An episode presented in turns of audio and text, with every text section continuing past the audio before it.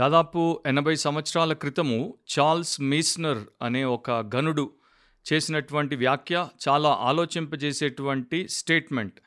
ఆయన ప్రపంచ ప్రముఖ శాస్త్రవేత్త సైంటిస్ట్ అయినటువంటి ఆల్బర్ట్ ఐన్స్టైన్ యొక్క వ్యక్తిగత జీవితం అండ్ ఆయనకి మతము లేకపోతే రిలీజన్ మీద ఉన్నటువంటి ఆలోచన అభిప్రాయం ఏంటో ఆ యొక్క వ్యాఖ్యలో తెలియజేశాడు.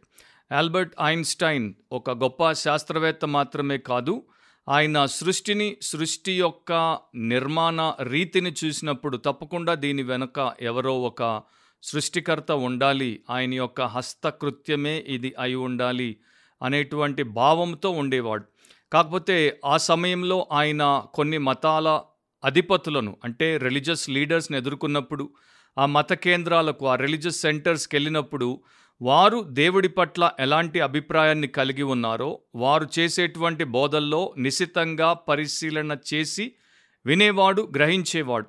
తర్వాత ఆల్బర్ట్ ఐన్స్టైన్ ఒక అభిప్రాయానికి వచ్చేసాడు, ఈ మత బోధకులు, ఈ మత నాయకులకే సృష్టికర్త లేక దేవుడు అనేటువంటి వ్యక్తి పట్ల అపారమైనటువంటి గౌరవం కానీ, ఆయన గొప్పతనం లేకపోతే ఆయన వైశాల్యత అంటే ఆయన యొక్క వాస్నెస్ గురించి వారికి ఉండాల్సినటువంటి అవగాహన లేకపోవడం, ఆయన్ని చాలా తక్కువవాడిగా, చిన్నవాడిగా వీరు చూడడం అనేది ఆయనకి నచ్చక దానికి దూరం అయిపోయాడు.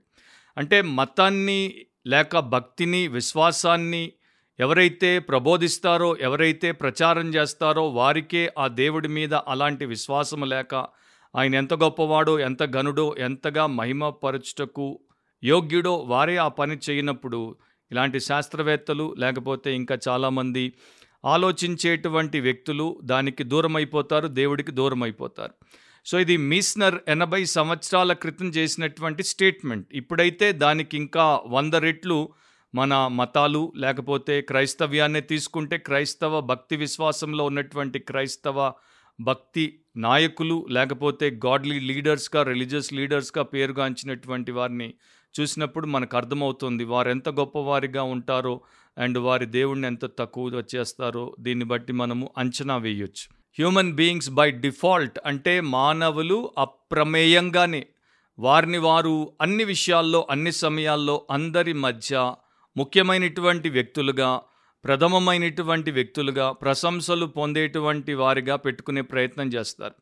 మనల్ని మనము ఎగ్జాల్ట్ చేసుకోవడానికి అంటే హెచ్చించుకోవడానికి, పెంచుకోవడానికి, కీర్తి పొందేటువంటి స్థితిలో, స్థాయిలో మనల్ని ఉంచుకోవడానికి నిరంతరము నిర్విరామ కృషి చేస్తూనే ఉంటాం. అందుకనే చూడండి, ఎవరైనా మనల్ని మెచ్చుకుంటే తబ్బి ఉబ్బిపోతాం, ఎవరైనా మనల్ని తప్పుబడితే లేకపోతే మనలో ఏదైనా లోపాన్ని బయటపెట్టే ప్రయత్నం చేస్తే వెంటనే నొచ్చుకుంటాం. అలాంటి మనిషి దేవుడి విషయానికి వచ్చేసరికి కూడా ఇదే పందాను వాడినప్పుడు, దేవుడి యొక్క చిత్త ప్రకారం కాకుండా తన సొంత ఇష్ట ప్రకారం బ్రతికినప్పుడు వాడి జీవితం ఎట్లా ఉంటుందో ప్రత్యేకంగా చెప్పాల్సిన అవసరం లేదు. దీన్నే సిమ్టమ్స్ ఆఫ్ సెల్ఫిష్నెస్ అంటారు. అంటే స్వార్థానికి సంబంధించినటువంటి రుగ్మత లక్షణాలు ఇవి మనకు కనిపిస్తాయి. చాలామంది క్రైస్తవులు కూడా వారి ప్రభు రక్షకుడైనటువంటి యేసుక్రీస్తు మనస్సును కలిగి ఆయన పోలికలో ఆయన దేవుడితో సమానుడిగా ఉండుట గొప్ప భాగ్యమని ఎంచుకొనక తను తాను తగ్గించుకుని మానవులతో ఒకనిగా, మనిషిగా మారినప్పుడు ఆయన చూపించినటువంటి దీన మనస్సును వారు చూపించక వారు సాతాను మనస్తత్వాన్ని కలిగి, సాతాను ఎట్లా దేవుడిని, దేవుడి సింహాసనాన్ని కూడా మించి తన్ను తాను పైకి పెంచుకుందాం అనుకున్నాడో యెషయా 14 ప్రకారం ఆ ప్రకారమే పోతారు. దీంట్లో సంఘస్థులు లేక సేవకులు అన్నటువంటి తారతమ్య భేదము బొత్తిగా లేదు. అయితే సరైనటువంటి అవగాహన, సర్వోన్నతుడు, అతిశ్రేష్ఠుడు, మహిమాన్వితుడైనటువంటి దేవుడి పట్ల మనకు ఉండాల్సినటువంటి అవగాహన మనకు లేకపోవడం చేత ఇలాంటి పాపం, ఇలాంటి సమస్యలో మనం పడుతున్నాం. నిజం చెప్పాలంటే అపోస్తులైనటువంటి పౌలు చేసినటువంటి తన పర్సనల్ స్టేట్మెంట్, ఆ స్టేట్మెంట్ చాలామంది క్రైస్తవులు చేయడం కాదు కదా, అది వారి జీవితకాలంలో వారి కల్లో కూడా వారు అనుకోనటువంటి దుస్థితి. రోమీలకు రాసినప్పుడు 7వ అధ్యాయం 24వ వచనంలో, అయ్యో నేనెంత దౌర్భాగ్యుడను, ఇట్టి మరణమునకు లోనగు శరీరము నుండి నన్నెవడు విడిపించును అని అంటున్నాడు. యేసుక్రీస్తు తర్వాత అంత గొప్ప స్థాయి కలిగినటువంటి పరిశుద్ధుడు పరలోకానికి స్వయంగా పోయి ఏ మానవుడు వినకూడని, పలకకూడని వాటిని విని వచ్చినటువంటి గొప్ప ఘనుడు, అపోస్తలుడు, ఆయన ద్వారా అనేక అద్భుతాలు, సూచక్రియలు, మహత్కార్యాలు యేసుక్రీస్తు ప్రభు స్వయంగా చేయించినటువంటి వ్యక్తి, ప్రపంచాన్ని యేసు ప్రభు తర్వాత అంత గొప్పగా ఇన్ఫ్లుయెన్స్ చేసినటువంటి వ్యక్తి ఏమంటున్నాడు? అయ్యో నేనెంత దౌర్భాగ్యుడను. సో ఆ స్థాయి అందరికీ ఎందుకు లేదంటే అలాంటి అవగాహన, దేవుడెంత గొప్పవాడు, నేనెంత దౌర్భాగ్యుడను అనేటువంటి ఆలోచన చాలామంది సోకాల్డ్ క్రైస్తవుల్లో లేకపోవడం చేత ఈ పరిస్థితి వచ్చింది. బిబ్లికలీ స్పీకింగ్, వాక్యానుసారంగా మాట్లాడితే అనే ఈ క్రిస్టియన్ పాడ్కాస్ట్కి మన ప్రభు రక్షకుడైన యేసుక్రీస్తు మహిమగల నామమున మీకు అందరికీ స్వాగతం. ఈరోజు మన ఎపిసోడ్లో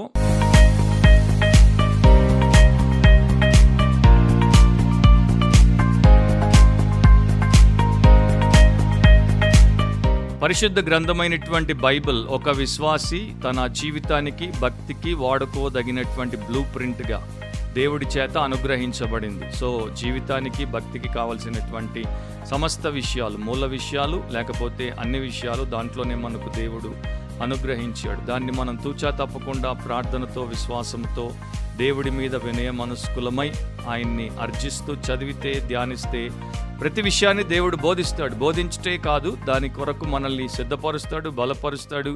ఆ క్రమంలో మనల్ని దేవుడి మహిమ కొరకు జీవింపచేస్తాడు. సో దేవుడిని మహిమపరిచేటువంటి విషయంలో మనల్ని మనం ఎక్కడ దేవుడి యొక్క పాద దాసులుగా, ప్రేమ బానిసలుగా పెట్టుకోవాలో అక్కడ పెట్టుకునేటువంటి విషయంలో కూడా అదే దేవుడి వాక్యం మనకు గొప్ప బలమైనటువంటి పాఠములను నేర్పుతుంది. ఈరోజు మన పాడ్కాస్ట్ కొరకు ఒక్క వచనం మనకు నేను మీతో పంచుకుంటాను. అది కీర్తన 115 మొదటి వచనం. మాకు కాదు యెహోవా, మాకు కాదు, నీ కృపా సత్యములను బట్టి నీ నామమునకే మహిమ కలుగును గాక. కీర్తనాకారుడి యొక్క ప్రార్థన, కీర్తనాకారుడి యొక్క మనవి, కీర్తనాకారుడి యొక్క అభ్యర్థన అది. ఈరోజు మన టాపిక్ ఏంటంటే to God be the glory, to God be the glory. దేవునికే మహిమ కలుగును గాక, లేకపోతే దేవుడికే మహిమ, దేవుడికే మహిమ. ఎందుకు కీర్తనాకారుడు ఇక్కడ ఏమని చెప్తున్నాడు? ప్రారంభంలోనే దేవా నీకే మహిమ, నీ జనాంగమైనటువంటి ఇశ్రాయేలుకు కానీ, దాంట్లో ఉన్నటువంటి గొప్ప నాయకులకు కానీ, రాజైనటువంటి దావీదుకు కానీ, ప్రవక్తలకు కానీ, మరెవరికి కానీ కానే కాదు, ఏ నరుడికి కానే కాదు, కేవలము దేవాది దేవుడవు, సార్వభౌముడవు అయినటువంటి నీకు మాత్రమే మహిమ కలుగునుగాక. సో వారు దేవాలయంలో దేవుణ్ణి సంకీర్తన చేసినప్పుడు, ఆరాధన చేసినప్పుడు, ఆయనకు ప్రార్థన చేసినప్పుడు వారి ప్రార్థన మనవేంటి? మాకు కాదు, నీకే మహిమ, నీకే ఘనత, నీకే కీర్తి, నీకే ప్రశంస సమస్తము జరుగునుగా. కానీ దేవుడిని వారు ఆ ప్రకారం ఎందుకు మహిమపరుస్తున్నారు? లేకపోతే ఎందుకు దేవుడు అలా మహిమపరచబడాలి? ఎందుకంటే రెండు విషయాలు ఇక్కడ మన కొరకు రాయబడ్డాయి. ఒకటి దేవుడి యొక్క కృప, రెండు దేవుడి యొక్క సత్యం. ఈ రెండింటిని బట్టి దేవుడి నామమునకు మహిమ కలగాలి. దేవుడి యొక్క సత్యము ఆయన వాక్యము ద్వారా మనకు, అంటే ఒకప్పుడు ఇశ్రాయేలు ప్రజలకు అది ప్రత్యక్షమైంది. తర్వాత యేసుక్రీస్తు ద్వారా నూతన నిబంధన కాలంలో అవిశ్వాసులందరికీ కూడా సువార్త రూపంలో ప్రత్యక్షంగా ప్రకటించబడింది. ఎవరెవరైతే సువార్త ద్వారా దేవాది దేవుణ్ణి వ్యక్తిగతంగా తెలుసుకున్నారో, ఆయన యొక్క ప్రత్యక్షతలోనికి ప్రవేశించారో, ఆశ్చర్యకరమైనటువంటి వెలుగులోనికి వారు నడిపించబడ్డారో, అలాంటి వారందరూ కూడా ఆ సత్యమును బట్టి, మరియు వారిలో యోగ్యత లేనప్పటికీ దేవుడు వారిని కనికరించి వారి పాపమును క్షమించి కృపచేత వారి ఆత్మను రక్షించాడు గనుక ఆ కార్యమును బట్టి, కృపా సత్యములను బట్టి ఆయన్ని వారు మహిమపరిచి ఘనపరిచేటువంటి వారు. సో ఆనాడు ఈనాడు మనం ఎప్పుడు కూడా మర్చిపోకూడనటువంటిది, నిత్యము ఆయనకు చెప్తూ ఉండాల్సినటువంటిది ఏంటంటే not unto us, not unto us, but unto your name O Lord we give all glory. అంటే మాకు కాదు యెహోవా, మాకు కాదు, లేక నాకు కాదు దేవా, నాకు కాదు, నీ నామమునకే మహిమ కలుగునుగాక. ఆయన నామము అంటే ఆయన వ్యక్తిత్వం, ఆయన యొక్క స్వభావం, ఆయన గుణగణం, ఆయన శీలం, ఆయనలో ఉన్నటువంటి ఆ గొప్ప లక్షణాలు, పరిశుద్ధత, ప్రేమ, సమస్తం వాటన్నిటికి కూడా ఆయన నామము ఒక సూచనగా ఉంది గనుక ఆయనకే సమస్త ఘనత, మహిమ, ప్రభావములు అని కీర్తనకారుడు పలికినట్లు మనం కూడా అలాగే పలికి దేవుణ్ణి మహిమపరచాలి.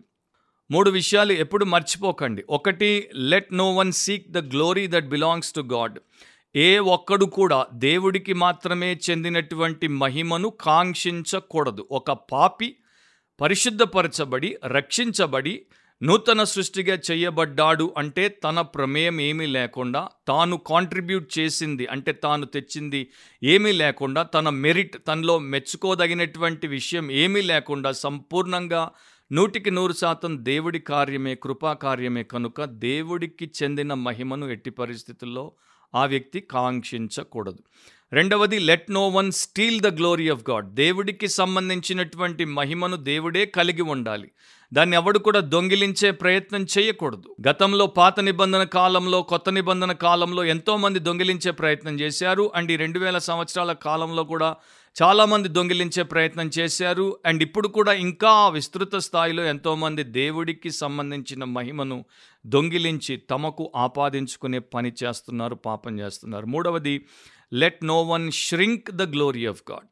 వారి జీవితము, వారి యొక్క సాక్ష్యము, లేక వారు ప్రభు పేరట చేసేటువంటి కార్యములు ఏవైనా కావచ్చు, అవి దేవుడి నామానికి వచ్చే మహిమను రానివ్వకుండా అడ్డుకుని దాన్ని తగ్గించి ఆయనకు దూషణ తెచ్చేటువంటివిగా ఉండకూడదు. అండ్ గుర్తుపెట్టుకోవాలి, ఆ కీర్తన మీరు తర్వాత చదువుకోండి, 115, వీలైతే 114 చదవండి, 115 చదవండి. 2 కీర్తనలు కూడా చాలా అద్భుతమైనటువంటి కీర్తనలు. 115వ కీర్తన తీసుకుంటే దేవుడికి తప్ప మరి ఏ వ్యక్తికి మహిమ ఇవ్వబడకూడదు. సో ఇండివిజువల్స్ ఆర్ అన్వర్ది, వ్యక్తులు అయోగ్యులు, దేవుడు మాత్రమే సమస్త ఘనత, మహిమ, ప్రభావములకు యోగ్యుడు. సో ఏ వ్యక్తి కూడా దేవుడి ఎదుట, లేకపోతే దేవుడి సమాజంలో, దేవుడి సంఘంలో ఘనపరచబడకూడదు. సెల్ఫ్ అనేది, రక్షించబడినటువంటి వ్యక్తిలో కూడా స్వంతము అనేది, సెల్ఫ్ అనేది చెడిపోయినటువంటి తత్వము గలది. దానికి ఎప్పుడు కూడా అవకాశం ఇవ్వబడకూడదు. దానికి అవకాశం వస్తే అది చెడు గనుక చెడగొడుతుంది. సో దేవుడికి రావాల్సినటువంటి మహిమను తప్పకుండా అది తనదిగా చేసుకునేటువంటి ప్రయత్నాన్ని సాయశక్తులా చేస్తుంది. మనం ఎప్పుడూ మర్చిపోవద్దు, మన సెల్ఫ్లో ఏ మంచి లేదు. పౌలు భక్తుడినే మనం జ్ఞాపకం చేసుకుంటే రోమీలకు రాసినప్పుడు 7:18 ఆయన అంటాడు, నాయందు అనగా నా శరీరమందు మంచిది ఏదియూ నివసింపదని నేనెరుగుదును, మేలైనది చెయ్యవలెనను కోరిక నాకు కలుగుచున్నది కానీ దానిని చేయుట నాకు కలుగుట లేదు. సో పౌలు అంటున్నాడు, ఆయనలో మంచిది, ఆయన సెల్ఫ్లో మంచిది ఏదియూ లేదు. ఆయన మంచి చేద్దామనుకున్నా కూడా చేయలేనటువంటి పరిస్థితి, ఏ చెడు చేయొద్దనుకుంటాడో దాన్నే చేసేటువంటి పరిస్థితి. సో మనలో ఏ మంచి లేనప్పుడు మనము మహిమకు పాత్రులం ఎట్లా అవుతాం? మనమంతా కూడా దేవుడి యొక్క కృపా కనికరాల మీద ఆధారపడి బ్రతికేటువంటి వ్యక్తులమైనప్పుడు మనల్ని మనం అంత గొప్పగా ఎలా ఊహించుకోగలుగుతాం, ఎలా చెప్పుకోగలుగుతాం, ఎలా చూపించుకునే ప్రయత్నం చేస్తాం, అంత ధైర్యం ఎలా చేస్తాం? కానీ విచిత్రం ఏంటంటే, దారుణమైనటువంటి పాపం ఏంటంటే, చాలామంది ప్రభు పేరు వాడుకొని వారిని ప్రభు కన్నా పైన పెడస్టల్ మీద పెట్టుకునే ప్రయత్నం చేస్తారు. అదే దుర్మార్గం. 1 కొరింథీ 15:9-10 పౌలు ఏమంటాడో వినండి, ఏలయనగా నేను అపోస్తలందరిలో తక్కువ వాడను, దేవుని సంఘమును హింసించినందున అపోస్తలను అనబడుటకు యోగ్యుడను కాను. అయినను నేనేమై ఉన్నానో అది దేవుని కృప వలననే అయ్యున్నాను, మరియు నాకు అనుగ్రహింపబడిన ఆయన కృప నిష్ఫలము కాలేదు గాని వారందరికంటే నేనెక్కువగా ప్రయాసపడితిని.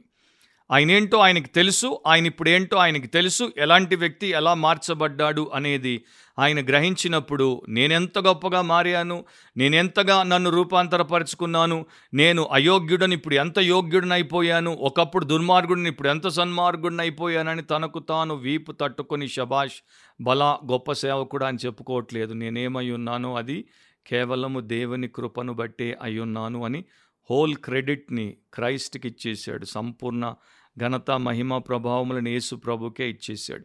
కామెంటేటర్ అయినటువంటి మాథ్యూ హెన్రీ కూడా రాశాడు, మన ప్రార్థనల్లో కానీ, మన ప్రశంసల్లో కానీ మన గొప్పతనం ఉంది అనేటువంటి అభిప్రాయము మనకు ఎట్టి పరిస్థితుల్లో ఉండనే ఉండకూడదు.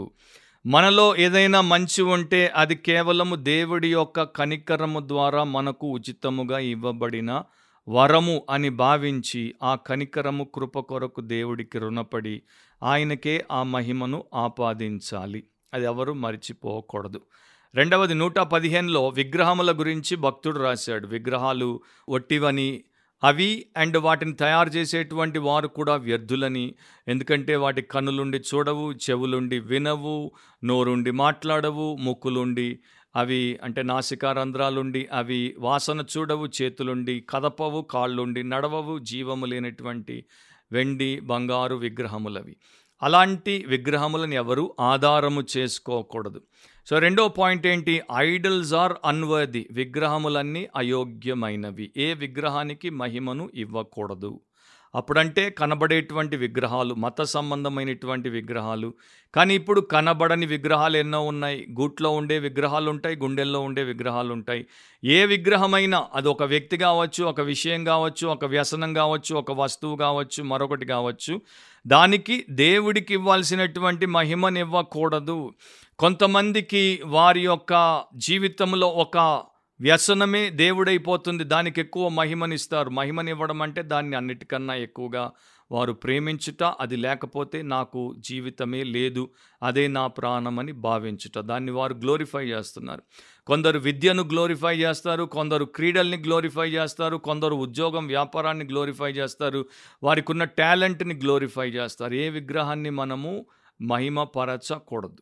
అండ్ ఇప్పుడు క్రైస్తవ్యానికి పట్టిన ఇంకొక పీడ ఏంటంటే, క్రిస్టియానిటీలో ఇప్పుడు సెలబ్రిటీలు ఉన్నారు. ఒకప్పుడు దాదాపు 1900 సంవత్సరాల కాలంలో క్రిస్టియానిటీ అంటే సర్వెంట్స్ అనే అందరికీ తెలుసు, సేవకులు సేవకులు సేవకులు. కానీ ఇప్పుడు సెలబ్రిటీలు సెలబ్రిటీలు సెలబ్రిటీలు అనేటువంటి పదం వచ్చేసింది. ఒకప్పుడు వేల కొలదిగా యేసును వెంబడించేవారు మనుషులు, కానీ ఇప్పుడు వేల కొలది, లక్షల కొలది, అండ్ ఇంకా మాకు కోట్ల మంది ఉన్నారు అని చెప్పుకునేటువంటి సెలబ్రిటీలు కూడా లేకపోలేదు, వారిని వెంబడిస్తున్నారు. సో మనుషులను వెంబడిస్తున్నారు. వీరిని ఏమంటారంటే డివైన్ గ్లోరీ స్టీలర్స్ అంటారు, దేవుడి మహిమను దొంగిలించే దొంగలు అంటారు.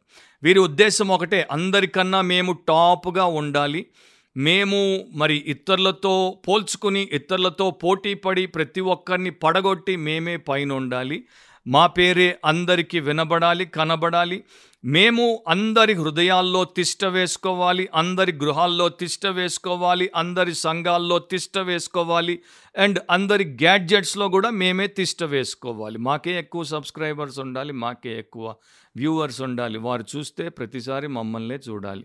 సో ఇది గ్లోరీ స్టీలర్ యొక్క మెంటాలిటీ, అంటే దేవుడికి రావాల్సిన మహిమను దొంగిలించేటువంటి దొంగ సేవకుడి యొక్క మెంటాలిటీ. అట్లాంటి వారి గురించి చాలా ఉన్నాయి, కానీ ఒకటి నేను మీకు జ్ఞాపకం చేస్తాను. అపోస్తల కార్యములు 12:23 అతడు అంటే హేరోదు దేవుని మహిమ పరచనందున వెంటనే ప్రభు దూత అతని మొత్తెను కనుక పురుగులు పడి ప్రాణం విడిచెను.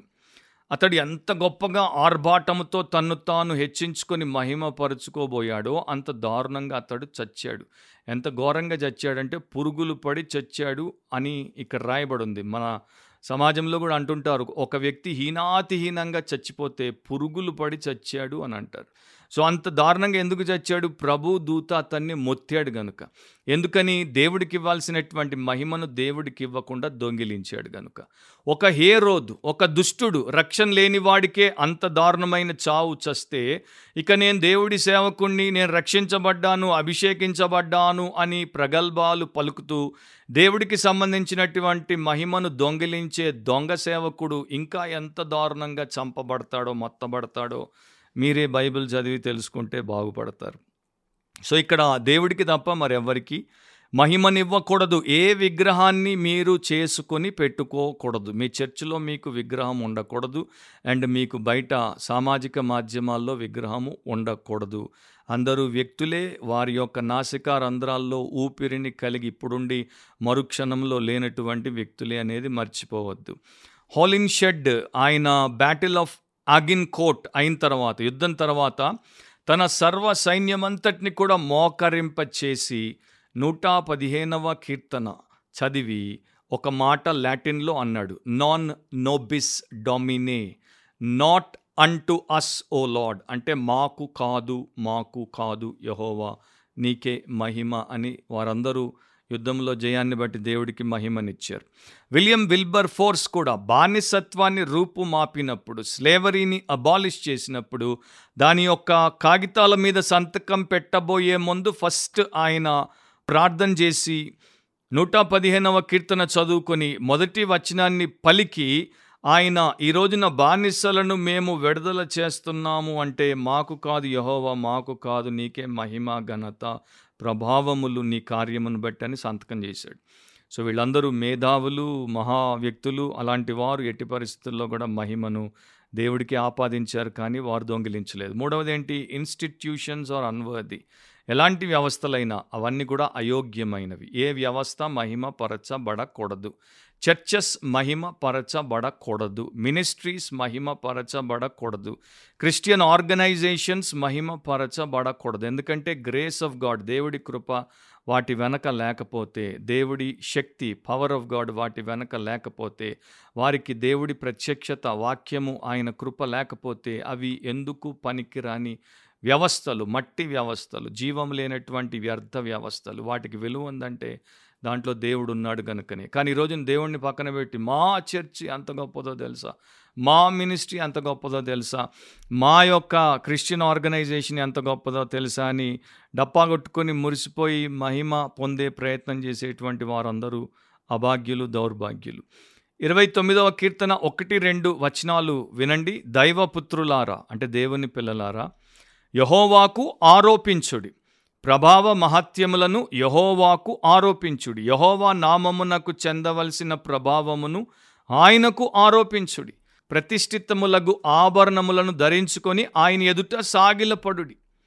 నా ఇప్పుడు ఈ సంఘాల్లో ఉన్నది దైవపుత్రులే కదా, ఈ మినిస్ట్రీస్కి నడిపించేది దైవపుత్రులే కదా, ఈ యొక్క ఆర్గనైజేషన్స్కి పెద్దలుగా ఉన్నది కూడా దైవపుత్రులే కదా, అంటే దేవుని పిల్లలు, దేవుడి సంబంధులే కదా. మరి వాటిలో దేవుడు తన కృప ద్వారా చేసిన కార్యములను బట్టి సమస్త మహిమను ఎవరికి ఆరోపించాలి? దేవుడికి ఆరోపించాలి. ప్రభావ మహత్యములను, ఆయన నామమునకు చెందవలసిన ప్రభావమును ఆయనకే ఆరోపించాలి. ఇది రైట్ యాటిట్యూడ్, సరైనటువంటి దృక్పథం, అండ్ ఇదే సరైనటువంటి విధానం. ఇలా చేస్తే గాడ్స్ క్రీచర్స్, దేవుడి చేత సృష్టింపబడినటువంటి జీవులుగా, చిల్డ్రన్గా, దేవుడి పిల్లలుగా, క్రిస్టియన్స్గా మనం ఆయన్ని మహిమపరిచిన వారం అవుతాం. మైకల్ ఫారడే గురించి మీరు వినే ఉంటారు. ఆయన 1867లో మరణించాడు. ఆయన చదువు లేనటువంటి వ్యక్తి. ఆయన ఒక బుక్ బైండరీలో, అంటే బుక్కులను బైండ్ చేసేటువంటి ఫ్యాక్టరీలో పనిచేసేవాడు.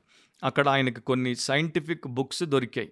చదువు రాదు కానీ ఆసక్తి కనుక నేర్చుకుని ఆ సైంటిఫిక్ పుస్తకాలు చదువుతూ అతడు ఎంత పైకి వచ్చాడంటే గొప్ప సైంటిస్ట్గా ప్రపంచంలో పేరుగాంచాడు. ఆయన ఎలక్ట్రికల్ డిస్కవరీస్లో ప్రప్రథమమైనటువంటి శాస్త్రవేత్త, పాయనీరింగ్ సైంటిస్ట్ అన్నమాట. ఆయనే వాటిని కనుగొన్నాడు. చదువు లేదు కానీ ఆ పుస్తకాలు దొరికి వాటిని చదివి తనలో దేవుడు పెట్టినటువంటి నిగుడమైన సామర్థ్యాన్ని అతడు సాధించి వాడుకొని, పదునుపెట్టి వాడుకొని ఆ స్థాయికి వచ్చాడు. మంచి భక్తిపరుడు. ఆయన చనిపోయేటప్పుడు చివరిలో ఆయన ఏమని ప్రార్థన చేసి చనిపోయాడో తెలుసా? అందరికీ ప్రభు అయినటువంటి ఆయన ఎదుట నన్ను నేను ఉంచుకొని ఆయనకు నన్ను నేను అప్పగించుకొనుచున్నాను అని చెప్పి ఆయన చనిపోయాడు. సో ఇంత గొప్ప సైంటిస్ట్, ఆయన అనుకుంటే ఆ క్రెడిట్ అంతా ఆయనే దొంగిలించేసుకోవాల్సింది. నేను స్టడీ చేయలేదు, స్కూల్కి వెళ్ళలేదు, బేసిక్ ఎడ్యుకేషన్ లేదు, నేను ఎంత గొప్ప మనిషినో చూడండి, నాకు మీరందరూ యూనివర్సిటీస్కి వెళ్ళి సైన్స్ డిగ్రీలు సంపాదించినా కూడా సాధించలేనటువంటి గొప్ప డిస్కవరీస్ని నేను, లేకపోతే ఇన్వెన్షన్స్ని నేను కనుగొన్నాను, నేను ఎంత ప్రముఖుణ్ణి అని మహిమను దొంగిలించలేదు. దేవుడికే మహిమను ఆపాదించి చనిపోయాడు. So God alone is worthy of all glory, honour and praise, now and for ever. దేవుడు మాత్రమే సమస్త ఘనత, మహిమ, ప్రభావములకు, స్తుతికి ఇప్పుడు ఎల్లప్పుడూ కారణభూతుడు. అగస్టిన్ ఏమంటాడు తెలుసా? క్రైస్ట్ డైడ్ ఫర్ సిన్నర్స్, క్రీస్తు పాపుల కొరకు మరణించెను. పాపి ఏ స్థాయి వాడైనా చివరికి ఎంత పైకొచ్చినా కూడా, ప్రపంచ ప్రముఖుడైనా కూడా పాపే. ఆ పాపి కొరకు క్రీస్తు మరణించాడు. సో పాపి మహిమపరచబడాలా, క్రీస్తు మహిమపరచబడాలా. సృష్టికర్త, రక్షణకర్త, సంధానకర్త ఆయనని మనం గణపరిచి మహిమపరచాలా. ఒక పాపిని అంతగా ప్రేమించి ఆ పాపిని రక్షించి పరిశుద్ధపరిచి ఆ స్థాయికి తీసుకుని వచ్చినందుకు, లేకపోతే ఆయన పేరట ఈ పాపిని గణపరచాలా. బుద్ధిలేని మనుషులు సంఘాల నిండా పాపులను గణపరిచి ప్రభువును పక్కన పెట్టేశారు. అలాంటి దురవస్థ ఈ రోజున క్రైస్తవ్యంలో ఉన్నట్టు మునుపు ఎన్నడూ కూడా లేదు. 98వ కీర్తన 3వ వచనంలో ఇశ్రాయేలు సంతతికి తాను చూపిన కృపా విశ్వాస్యతలను ఆయన జ్ఞాపకము చేసుకుని ఉన్నాడు. భూదిగంత నివాసులందరూ మన దేవుడు కలుగజేసిన రక్షణను చూచిరి. సో భూదిగంత నివాసులందరూ ఏమి చూడాలి? మన దేవుడు కలుగజేసిన రక్షణను చూడాలి. ఆయన రక్షకుడు, ఆయన్ని చూడాలి, ఆయన రక్షణని చూడాలి, రక్షణ కార్యం వెనక ఉన్నటువంటి ఆయన గొప్ప కృప అండ్ వాత్సల్యాన్ని చూడాలి. మనల్ని కాదు చూడాల్సింది, మన యొక్క గొప్పతనాల్ని కాదు, మన డాబుల్ని, మన డంబాల్ని, మన యొక్క దర్పాలను, దర్జాలను కాదు వారు చూడాల్సింది. సో మన దేవుణ్ణి వారు చూచినప్పుడు వారు ఎంతగా ఆశీర్వదించబడతారో నేను మీకు చెప్పాల్సిన అవసరం లేదు. యెషయా 48:11 దేవుడు అంటున్నాడు, నా నిమిత్తమే అలాగు చేసేదను, నా నామము అపవిత్రపరచబడనేల నా మహిమను మరి ఎవనికిని నేనిచ్చువాడను కాను. కరాఖండిగా దేవుడు చెప్పేశాడు, నా మహిమను మరి ఎవనికిని నేనిచ్చువాడను కాను. So give glory to God's name alone. దేవుడి నామమునకు మాత్రమే మహిమను ఆపాదించండి. We are nothing without God. దేవుడు లేకుండా మనం ఏమీ కాం. ఒక భక్తుడు అంటాడు, దేవుడి నామమును మనము లైట్గా తీసుకోకూడదు, ఆయనకి ఇవ్వాల్సినటువంటి మహిమను చులకనగా తీసుకోకూడదు. 48:1 మన దేవుని పట్టణమందు ఆయన పరిశుద్ధ పర్వతమందు యెహోవా గొప్పవాడును బహుకీర్తినీయుడునై ఉన్నాడు అని రాయబడింది. ఇంగ్లీష్లో బాగుంటుంది, great is the Lord and most worthy of praise. అంటే ఆయన కన్నా మించినటువంటి వ్యక్తి మరొకడు లేడు గనుక ఆయనే ఆ యొక్క మహిమకు యోగ్యుడు. సో అంత గొప్ప దేవుణ్ణి, గ్రేట్ ఈస్ ద లార్డ్ అంటే ఆయన ఎంత గొప్పవాడు ఎవడు అంచనా వేయలేడు. అంత గొప్ప దేవుణ్ణి మనము how can we take him for granted, చులకనగా లైట్గా ఆయన ఎట్లా తీసుకుంటాం? సో ఒక భక్తుడు ఏమని రాశాడు, ఆయనను ఎవరు లైట్గా తీసుకోకూడదు, ఆయనను దేవుని దూతలు లైట్గా తీసుకోరు, ఆయనంటే భయపడేటువంటి దయ్యాలు కూడా లైట్గా తీసుకోవు. ఒకరోజు రాబోతోంది, ఆ రోజున భూమి మీద ఉన్నటువంటి ఏ నరుడు కూడా ఆయన లైట్గా తీసుకోలేడు. ఎందుకంటే ప్రతివాడు యేసు నామమున్న మోకరిల్లును యేసే దేవుడని, ప్రభువని, దేవుడి మహిమార్థమై ఒప్పుకొనును, ప్రతి నాలుక ఒప్పుకుంటుంది అని రాయబడినట్లు అది జరగబోతోంది. సో యేసుక్రీస్తు ప్రభు గురించే మీరు ఆలోచిస్తే యోహాను 12:27 ఆయన దేవుణ్ణి లేక తన తండ్రిని లైట్గా తీసుకోలేదు. ఏమంటున్నాడు అక్కడ, ఇందుకోసరమే నేను ఈ గడియకు వచ్చి తిని తండ్రి నీ నామము మహిమపరచుమని చెప్పాను. సో యేసు ప్రభు ఎలా దేవుడి నామాన్ని మహిమపరిచాడో అలాగే యోహాను 16:14 పరిశుద్ధాత్మ కూడా దేవుడిని లైట్గా తీసుకోలేదు. ఆయన నా వాటిలోనివి తీసుకొని మీకు తెలియచేయును కనుక నన్ను మహిమపరచును. సో తండ్రి అయిన దేవుణ్ణి కుమారుడైనటువంటి యేసుక్రీస్తు మహిమపరిచాడు, పరిశుద్ధాత్ముడు యేసుక్రీస్తుని మహిమపరిచాడు, సంఘమంతా త్రియేక దేవుణ్ణి మహిమపరచాలి. ఇది క్రమం. అంతేగాని సంఘంలో ఉన్నటువంటి సేవకుడు కానీ సంఘస్థులు కానీ ఈ దేవుడికి సంబంధించిన మహిమను దొంగిలించి ఆయన పేరు అడ్డం పెట్టుకుని వారు మహిమ పొందుట అనేది పాపం అండ్ అది పచ్చి దుర్మార్గం. రాజైనటువంటి జాన్ సోబియస్కి, పోలండ్కి రాజు, 12 సెప్టెంబర్ 1683 ఆయన కాలెన్బర్గ్ దగ్గర తుర్కులను ఓడించాడు. తుర్కులు మరి మహమ్మదీయులు, వారి యొక్క ఇస్లాం మతాన్ని వారు ప్రచారం చేసుకుని యుద్ధాలు చేసుకుంటూ దాటుకుంటూ వచ్చేస్తున్నారు. యూరోప్లో చాలా మట్టుకు ఆక్రమణ చేశారు. కానీ ఇతడి దగ్గరికి వచ్చేసరికి అతడు వారిని కొట్టి వారిని ఓడించాడు. సో వారిని వెనక్కి నెట్టేశాడు. ఆ టైంలో ఆయన వారందరూ కూడా ఇదే కీర్తన 115వ కీర్తనలో 2-3 వచనాల్లో ఉన్నటువంటి భాగాన్ని ఎలుగెత్తి వారు పాడారు. 2లో ఆ అన్యజనులు ఏమనంటారు, ఆ దుర్మార్గులు ఆ దేవుడి గురించి ఏమంటారు, వారి దేవుడేడి అని అన్యజనులెందుకు చెప్పుకొందరు? సో వారు అట్లా పలుకుతూ మమ్మల్ని జయించుకుంటూ మా మీదకి వచ్చారు కదా, వారికి ఇదే మేము ఇచ్చేటువంటి జవాబు, మా దేవుడు ఆకాశమందున్నాడు, తనకిచ్చవచ్చినట్లుగా సమస్తమును ఆయన చేయుచున్నాడు, ఆయనే మాకిప్పుడు జయం అనుగ్రహించాడని వారిని తిప్పికొట్టేశాడు ఆ రాజు. సో ముగింపులో స్పర్జన్ ఒక చక్కని ప్రసంగంలో అద్భుతమైనటువంటి మాటలు రాశాడు. నేను దాని జిస్ట్ మాత్రమే, అంటే దాని యొక్క కొంత సారం మాత్రం చెప్పి ముగిస్తాను. ఆయన అంటాడు, నిజమైనటువంటి భక్తి ఎన్నటికీ అది తన స్వంత ఘనతను కోరదు. దేంట్లో అయితే స్వంత ఘనత లేకపోతే స్వార్థపూరితమైనటువంటి ఆపేక్ష ఉంటుందో అది నిజమైన క్రైస్తవ్యము కానే కాదు. నిజమైనటువంటి క్రైస్తవుడు నాకు కాదు దేవా, నీకే మహిమ, నీ నామమునకే మహిమ కలుగునుగాక అని పలుకుతాడు, అలాగే బ్రతుకుతాడు. సో ఆయన రాశాడు, ఎవడైనా సువార్తను ప్రకటిస్తుంటే ఆ వ్యక్తి కాసింతలో కాసింతైనా కూడా నేను ఎంత గొప్ప వక్తను, నాకెంత వాక్చాతుర్యం ఉంది, నేను సువార్త ప్రకటించడం ద్వారా ఇంతమంది మనుషుల మనసులను ఎలా ప్రభావితం చేసుకున్నాను అని అనుకున్నాడు అనుకోండి, వాడు దాన్ని పాడు చేసేసాడు. వాడిలో ధనాపేక్ష ఉండకపోవచ్చు, ఇతరుల ధనాన్ని వాడు కోరుకోకపోవచ్చు, కానీ దేవుడికి రావాల్సినటువంటి మహిమను వాడు సువార్త ప్రకటిస్తున్నప్పుడే కాంక్షించి దొంగిలించే ప్రయత్నం చేయగానే వాడు విఫలుడైపోయాడు. ఎందుకంటే జాన్ బన్యన్ని కోట్ చేస్తాడు. జాన్ బన్యన్ ఒక చోట బలంగా ప్రసంగం చేసి దిగి వచ్చినప్పుడు ఎవరో వచ్చి ఆయనతో అన్నారంట, మీరు అద్భుతంగా ప్రసంగం చేశారు. అప్పుడు బన్యన్ చాలా నింపాదిగా చెప్పాడంట, నువ్వు లేటుగా చెప్పావు, నా ప్రసంగం అయి ఆమెన్ అనగానే సాతాను చెవులో ఆల్రెడీ ఊదాడు, బన్యన్ అమోఘమైన ప్రసంగం నీది అని నువ్వు లేటుగా చెప్పావు అన్నాడు ఆయన. సో అలాంటి భక్తులు అఫ్కోర్స్ ఇప్పుడు మనకి లేరనుకోండి.